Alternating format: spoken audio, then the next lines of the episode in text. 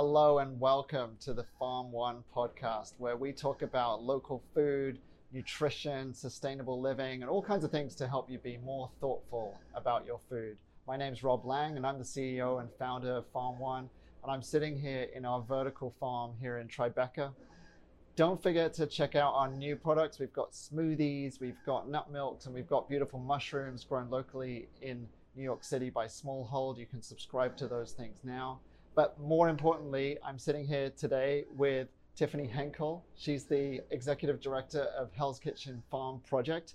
Uh, it's a volunteer run farm space that's actually on a rooftop in Hell's Kitchen. Uh, and they use kiddie pools, kiddie swimming pools in a brand new way. Uh, so I can't wait to find out more about that. Uh, welcome, Tiffany. It's great to have you here.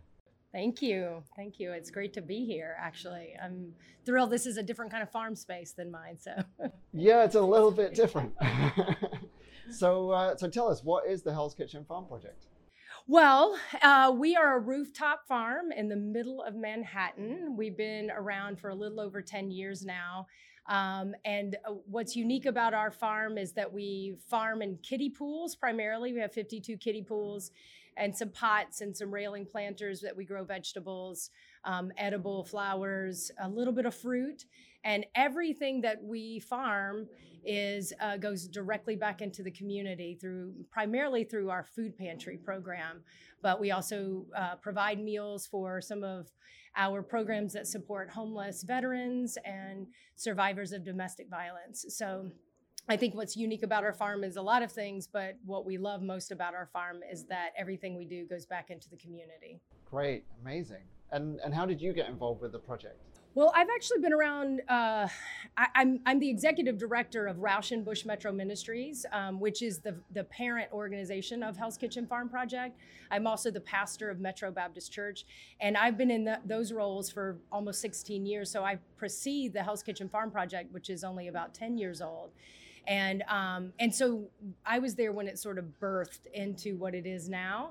Um, and uh, so uh, about 11 years ago, there were a group of folks that my colleague Alan Shiraus at the time was in a meeting with other organizations in uh, Chelsea and Hell's Kitchen, and we were having conversations, and they were having conversations at the time around uh, food security. And we've had a long time food pantry um, and we were with these groups talking about the fact that a lot of folks that come to food pantries couldn't get fresh food. There were a lot of grants at that time that allowed us to get shelf stable food, but not a lot of grants were giving us very much money to buy the fresh food. And at that time, farmers markets weren't taking a SNAP benefit, so people couldn't even do that. And so we were just talking about how do we get fresh food, and we said, well, we should just grow it and then give it and that that dream kind of came. And so one group of folks said well we have a grant writer. We could write a grant to do this but we don't have the space. And then another person said well we have the farm expertise but we don't have the space or the ability to get money. And we said well we have the space. And so it was sort of this collaboration of local organizations and hell's kitchen came together and birthed the hell's kitchen farm project. Amazing. And what do you actually grow up there well, um, because we grow in kiddie pools and planters, um, and because we're on a, building that's over 100 years old, we grow a lot of things that grow fast and light. so, um, a lot of greens, a lot of lettuces, chard, kale, mustards, um, pak choi. Um, these are our primary, a lot of herbs. Um, that, that we grow over and over. And then in the summer months, we get into some heavier produce. So we do some cucumbers and squashes. We also do beets, uh, carrots, beans. Um, and so that's that's probably like the bulk. But we ha- we've had to figure out what grows in this weird space that we have up there, and that's what we found grows best and allows us to get the most food to those in our community. Yeah, and so you're sort of alluding to it. Some, sometimes going on a rooftop is a bit of an engineering challenge. Tell me a little bit about how you've solved that and, and how you use these swimming pools. Yeah, so um, interestingly, the folks that were a part of this original dream for the farm, we were a hodgepodge group of people. So I'm a pastor and an executive director of a nonprofit. Um, we joined with another nonprofit that w- was doing a lot of food for the LGBTQ community. And then uh, we partnered with a housing corporation that had, strangely enough, on their staff a farmer and a, a, a horticulturist. And she took brought her expertise. We had a city planner on our team and then we had an architect who just happens to be my husband as well. But uh, he uh, he started looking at different models and found this model of somebody who had taken a kiddie pool and made a farm bed out of it. And we started looking into it and thinking about that and it worked great for us for a couple of reasons one because we couldn't put a lot of weight on this old building um, and so the the kiddie pools are lightweight. And we double we doubled them so that there was a little bit of space between each bed that would create a reservoir of water underneath and then um, we drilled holes in strategic places for this to happen and um, and it worked out great and also in addition to being light they're very inexpensive and so if our thought was if somebody's looking to farm in uh, unorthodox spaces and in or- unorthodox ways this was an example of how you could farm just about anywhere and with anything you have. That's so great. You, are you aware of anyone else using the same technique? You know, we found one place in Indiana. That's kind of where we got the idea, but it didn't seem that they were doing it in mass like we were. It was like maybe a couple of kiddie pools. And I don't know if anybody has modeled it since. I kind of recall getting an email maybe five years into our uh, project of somebody saying that they were trying something like this on their property. And so that was pretty exciting to hear that people were modeling. Yeah, it seems like a really great solution using kind of materials on hand. And a lot of farming stuff, particularly vertical farming, can be kind of over engineered sometimes. So I personally really love that approach. Yeah. So, what's it like uh, going up to the farm and, you know, entering the space and what kind of experience is that to see it? It's pretty amazing. Well, so you should know like where we're located. We're in the middle of Midtown Manhattan. We're right next to the Port Authority bus terminal, uh, the Times building, Hudson Yards, we can see from uh, uh, the roof space. So we're surrounded by this sort of uh, forest of still buildings, and we hear the roar of the buses going by. There's just a lot of activity. And when you get up onto this we're kind of on the, the top of the fourth floor of this building. When you get up there you can still hear the hum of all that obviously you can see all of that but there's just this really beautiful experience of being in the midst of the growing plants uh, the the fruit trees that we have up there now. We just got bees this year, so we have the bees swirling around us, and um, the pigeons, who have not always been our friend for the farm, are even sort of uh, lovelier on top of this roof uh, and in this space. So it's I don't know. It's just a it's a nice uh, fresh breath of air, right, in the middle of a crazy city. Yeah, exactly. And that neighborhood, I know certainly through COVID, it's changed a little bit as well, right? Tell us a bit about the dynamics of that neighborhood over the past few years, and then and then now. Yeah, I mean, you know, uh, again, being in the middle of Manhattan, we were used to having a lot of tourists. We have a lot of hotels. Um, it's also quite residential. A lot of people don't know that about Hell's Kitchen, but if you get just off of the main stretches, there's a lot of um, tenement, old tenement buildings, and now new high rises that hold, um, you know, individual residents, families, just a whole gamut of folks who live in. It's a very diverse community, and um, so it's a it's an interesting mix. Hell's Kitchen of just like commuters, uh, generally speaking, in before COVID, coming in and out of the Port Authority. So it's fast paced, but but but also home to a lot of people. So um, so it, that was that's always been really an appeal to me to be in that space. During COVID, um, it definitely changed. Uh, not as many commuters, obviously. The rest, a lot of restaurants closed, a lot of businesses. Um, we also became the home of a high population of um, homeless residents because the, the hotels were turned into shelters to, to move people out of the crowded city shelters. And um, it, that's certainly been a challenge, but it's also been an opportunity, in my opinion, to to be neighbors, to be home to people who need it the most, the most vulnerable in our community.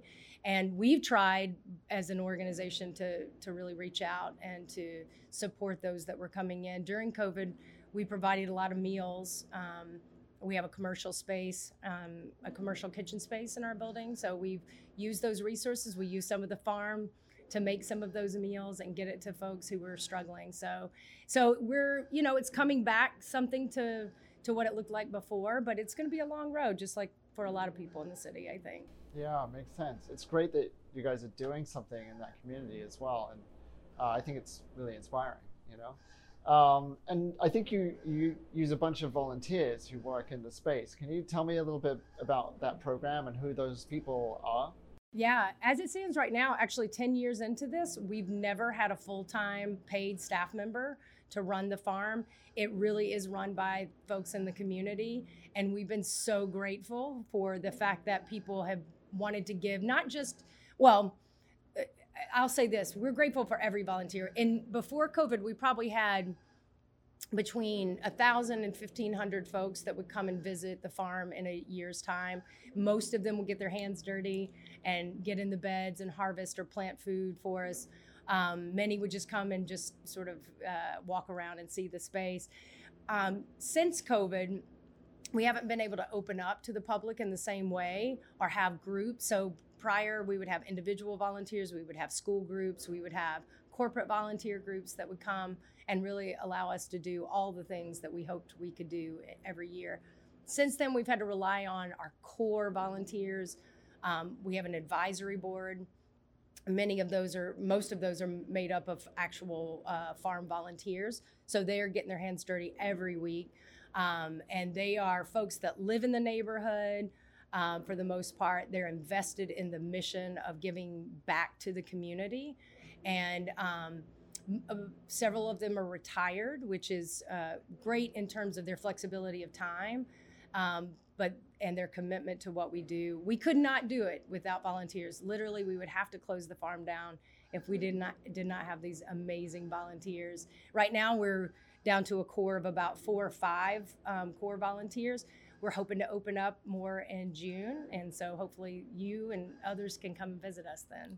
Yeah, and I'm I'm curious what makes people decide to volunteer? Because I, I know like during covid a lot of us have you know tried to sort of give back in various different ways but sometimes there's a sort of barrier for people to you know want to actually turn up and do something.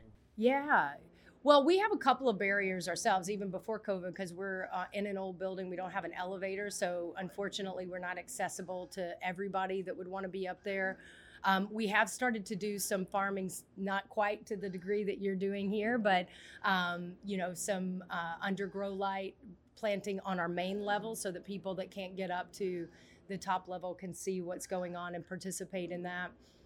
Um, but we've always had to struggle a little bit with the barriers that were already there. But to be honest with you, folks are always interested. They hear about this crazy thing that's happening um, just down the road from them, and they're like, "How can I be a part of it?" And like I said, normally we're open to whatever. Just come up there and check it out and get your hands dirty. And that's how we've uh, gained a base of regular volunteers is people just interested.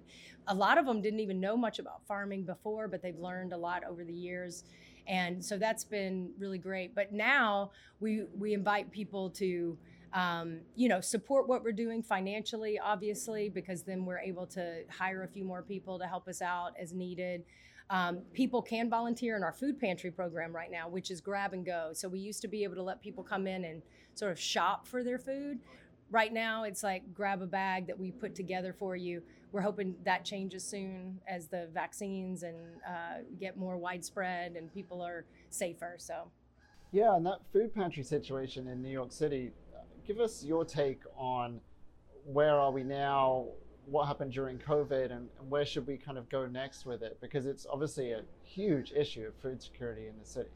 Absolutely. So I'll, I'll, tell you our story is that um, our food pantry has increased by 175% um, since the start of COVID. So there's definitely a need. What's also changed is the, uh, the, the people that are coming to the food pantry. So there've always been, especially in our neighborhood, folks who were coming that were working folks, wor- working poor, unfortunately, people who have, have have their jobs but they just don't have enough to put enough food on their table to ensure that they've got fresh, uh, delicious food. Um, healthy food for their family. That's always been a little bit of the case, but it's definitely more the case. Then we had so many people losing their jobs, people losing their entire businesses that were showing up. We heard a story of a woman who owned her own restaurant. Two weeks um, into the pandemic, she was at our door uh, getting bags of groceries. So grateful. We were honored to be a part of supporting her and and a lot of our volunteers have been folks who have been in situations where they were clients of the food pantry and then they wanted to give back and um, i think that's a beautiful story too of just like uh, people in your own community supporting. We you know we're we're any of us can be in that boat at any moment and we that's probably what covid has, has shown us most directly is that we're any of us could be in a situation where we need support. And so if all of us are giving back um, if we're all trying to see what we can do support there is enough for everybody. So we just have to do our part. Yeah and, and tell us a bit more about the situation with the non-perishable items versus fresh food in food pantries. Yeah, you know, the good news is I think New York has done a good job over the last at least the 10 years that we've been a part of the farming community in the city to say um, fresh, healthy food needs to be more accessible to people um, that with lower incomes, with lower and middle incomes, because uh, I know, you know, people talk about food deserts, and it's not always about the fact that there's not food in their neighborhoods, but it's not healthy food always. It's inexpensive unhealthy food sometimes and that's if but but if that's all you can get with what you have in your pocket you got to get that right? You got to go to a fast food restaurant if that's all you can afford with what you have in your pocket that's what you got to do. But um, i think new york has done a better job by expanding uh, where snap benefits can be used. Um, we've been fighting all along to ensure that snap benefits remain for those that need it. Certainly during COVID, that's been a fight to continue to make sure that people don't lose those benefits as things begin to open up and as the economy begins to open up a little bit more. We've done a, you know, we've been very vocal in the fact that we need to continue to make sure that people can uh, get those benefits. Um, I love that farmers markets can now take SNAP, and they've been doing that for a few years, which is great. Um, I think that's what we got to do. We've got to find ways that more accessible, you know, more healthy food is accessible to everybody. Sometimes that's education too, because um, if you've grown up in food deserts where only uh, unhealthy, cheap food is available to you, that's what you think is food, right? But whenever we talk about where food comes from and how uh, talk about healthy food and nutrition in schools and in um, you know nonprofit organizations where kids are i think you have to start with the younger generation for sure because that's the way we're going to make a change in the way we think about food and access to healthy food i think is a key key part of that. Yeah i know from personal experience getting kids on the farm to come and taste things is such an eye-opening moment for them sometimes. Absolutely absolutely. We we uh, prior to COVID, unfortunately, for the last two summers, we haven't been able to provide the, this program, but we provide a, a high school youth farm intern program.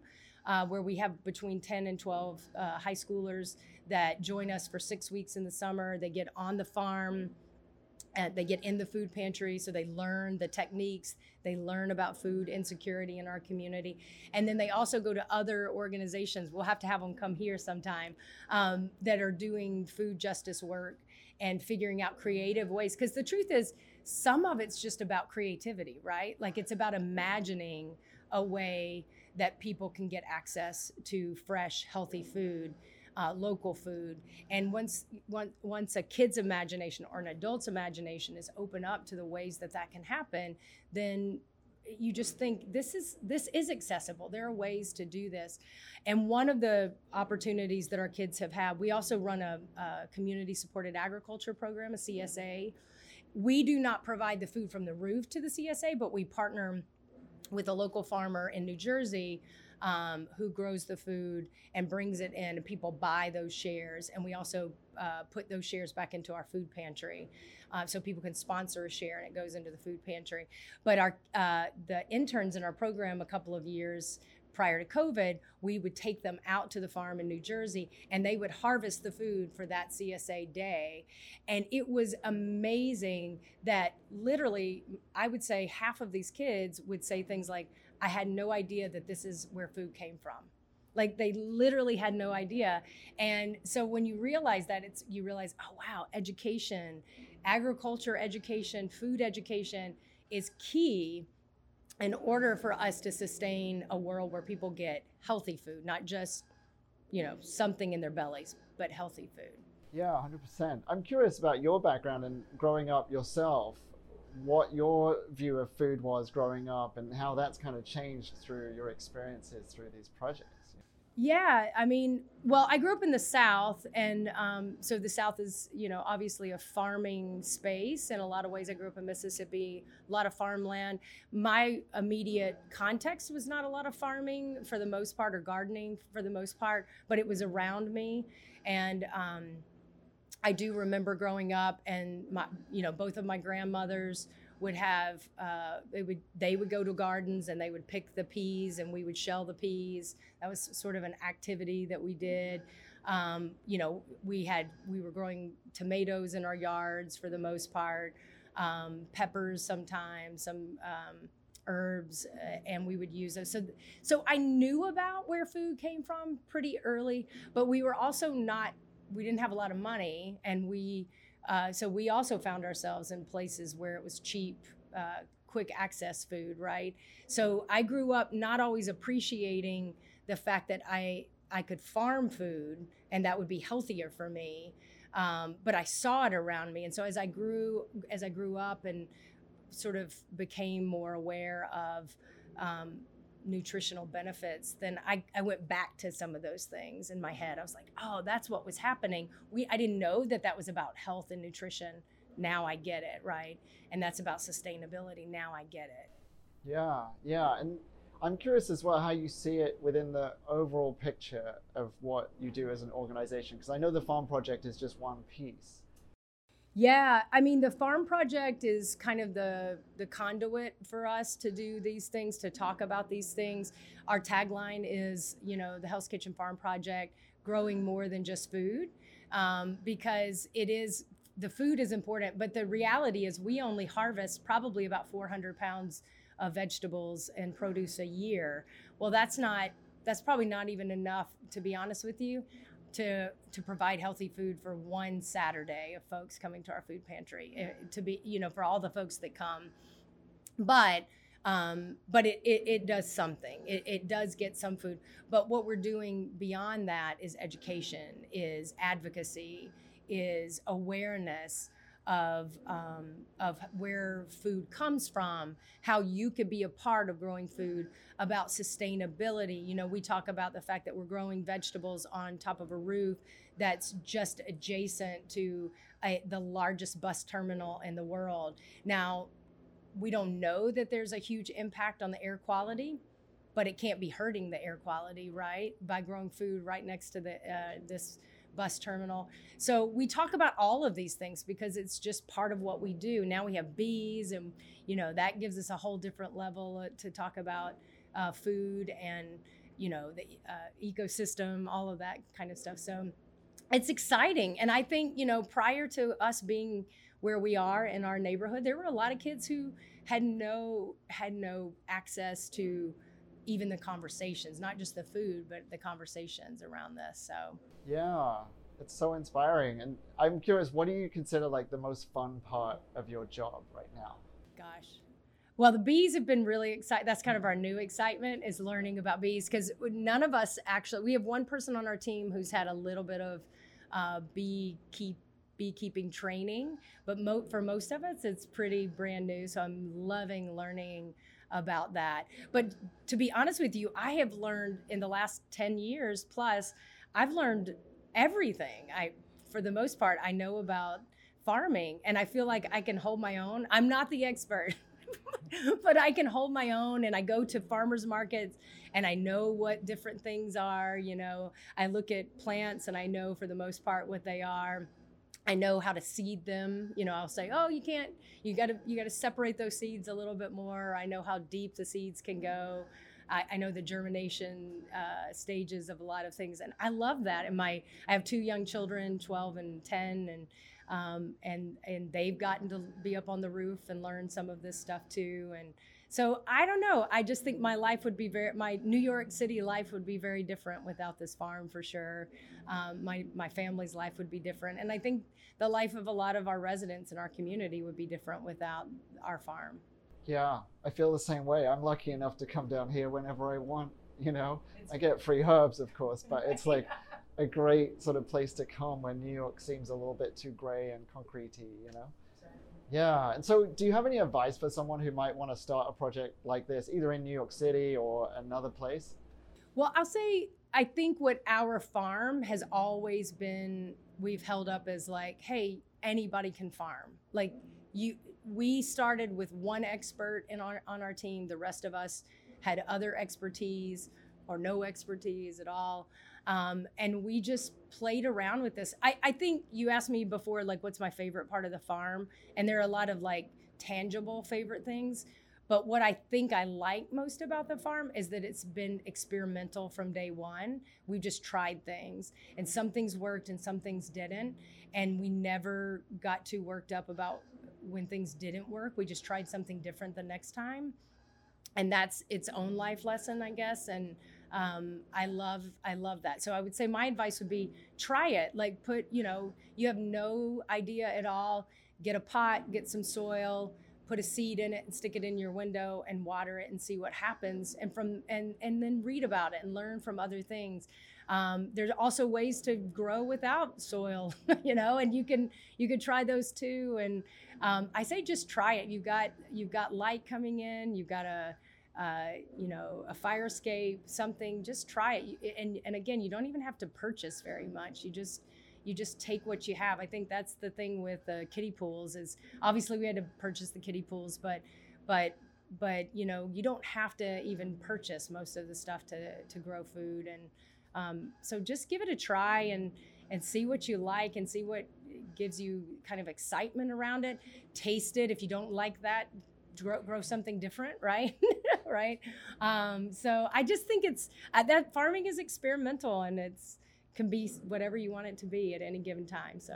Yeah, and what do you think New York should be doing to encourage more projects like these in the city?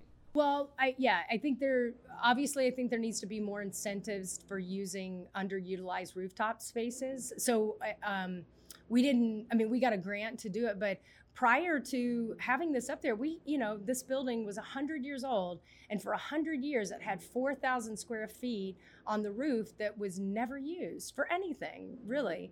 And I think there's so much of that. If you if you look around the city, you're just constantly seeing spaces that can't be used. Um, I, you know, I think incentives for landowners, building owners, who, uh, if they're vacant lots that aren't being used, even for a short time, it doesn't have to be a long term commitment to be a farm, but just open it up and let a community, you know, grow food there and, or, um, you know, pro- provide some kind of support for food security in your community. And so I definitely think that there should be more education, more incentives for for that to happen in our community. And I think there's beginning to be more of that. Um, same for indoor space. I mean, you know, you guys are an example of doing it indoor. It doesn't have to be on the rooftop. It doesn't have to be outside. But um, you know, incentives for people to be using their space to grow food and to educate people and give access to people uh, for for healthy food. Absolutely. And so, if someone's inspired by what you're doing and they want to get involved in the Hell's Kitchen Farm project, what's the best way to make contact and find out more about what you're doing? Yeah, right now, go to our website, um, hkfp.org. The Hell's Kitchen Farm Project is the name. And um, you can see on there ways that we are asking currently for support. Um, financially is always a big thing because we ask people to support um, sponsor a bed so that we can ensure growth for that entire bed for an entire season. It helps with educational resources when we're working with our youth in our community. And even though we may not be able to do a full fledged youth farm intern program this year, we will be doing educational programs, one off educational programs for those that are in a local um, day camp program. So they're going to be watering and they're going to be up there learning about it. Uh, so supporting it financially that way. And then keep checking back. Follow us on Instagram, HK Farm Project, I think uh, is the name of it. Uh, go to our website, you'll see it there. And uh, but follow us because we are going to be opening up more. And we when we do, we want people to join us up on the roof. We are looking for volunteers right now, but we're looking for folks who are uh, willing to commit to some regularity uh, rather than just coming for a one off. Right now, we're looking for folks who maybe can come every week or twice a month or something that can help us during our really busy times. So again, if you go to our, our website, you'll see links to connect to uh, those volunteer opportunities and stay connected to with us. We're also uh, we are just now starting the CSA program for the year. So if people are interested in getting a weekly or bi-weekly um, uh, delivery of fresh food, you can sign up for our CSA. Great. And I'm proud to say that we're going to be supporting Hell's Kitchen Farm Project with a donation. Uh, and we'll show some images and follow along with that project. So that's really cool. We'll get to sponsor our own little kiddie pool. Yeah. Very cool. Rob. Yeah. Um, and so, yeah, thanks so much, Tiffany, uh, for joining me today. This is Tiffany Henkel. She's from the Hell's Kitchen Farm Project. Uh, and be sure to uh, subscribe to the Farm One podcast. There'll be more episodes that are introducing to you to other things going on in the city, things that help you be more thoughtful about food. If you've got ideas for things, we'd love to hear from you uh, at info at farm.one. You can also follow us on Instagram, uh, which is farm.one. Uh, but yeah, we'd be excited to see you next time. So thank you so much, Tiffany. It's been great. All right, we'll see you later.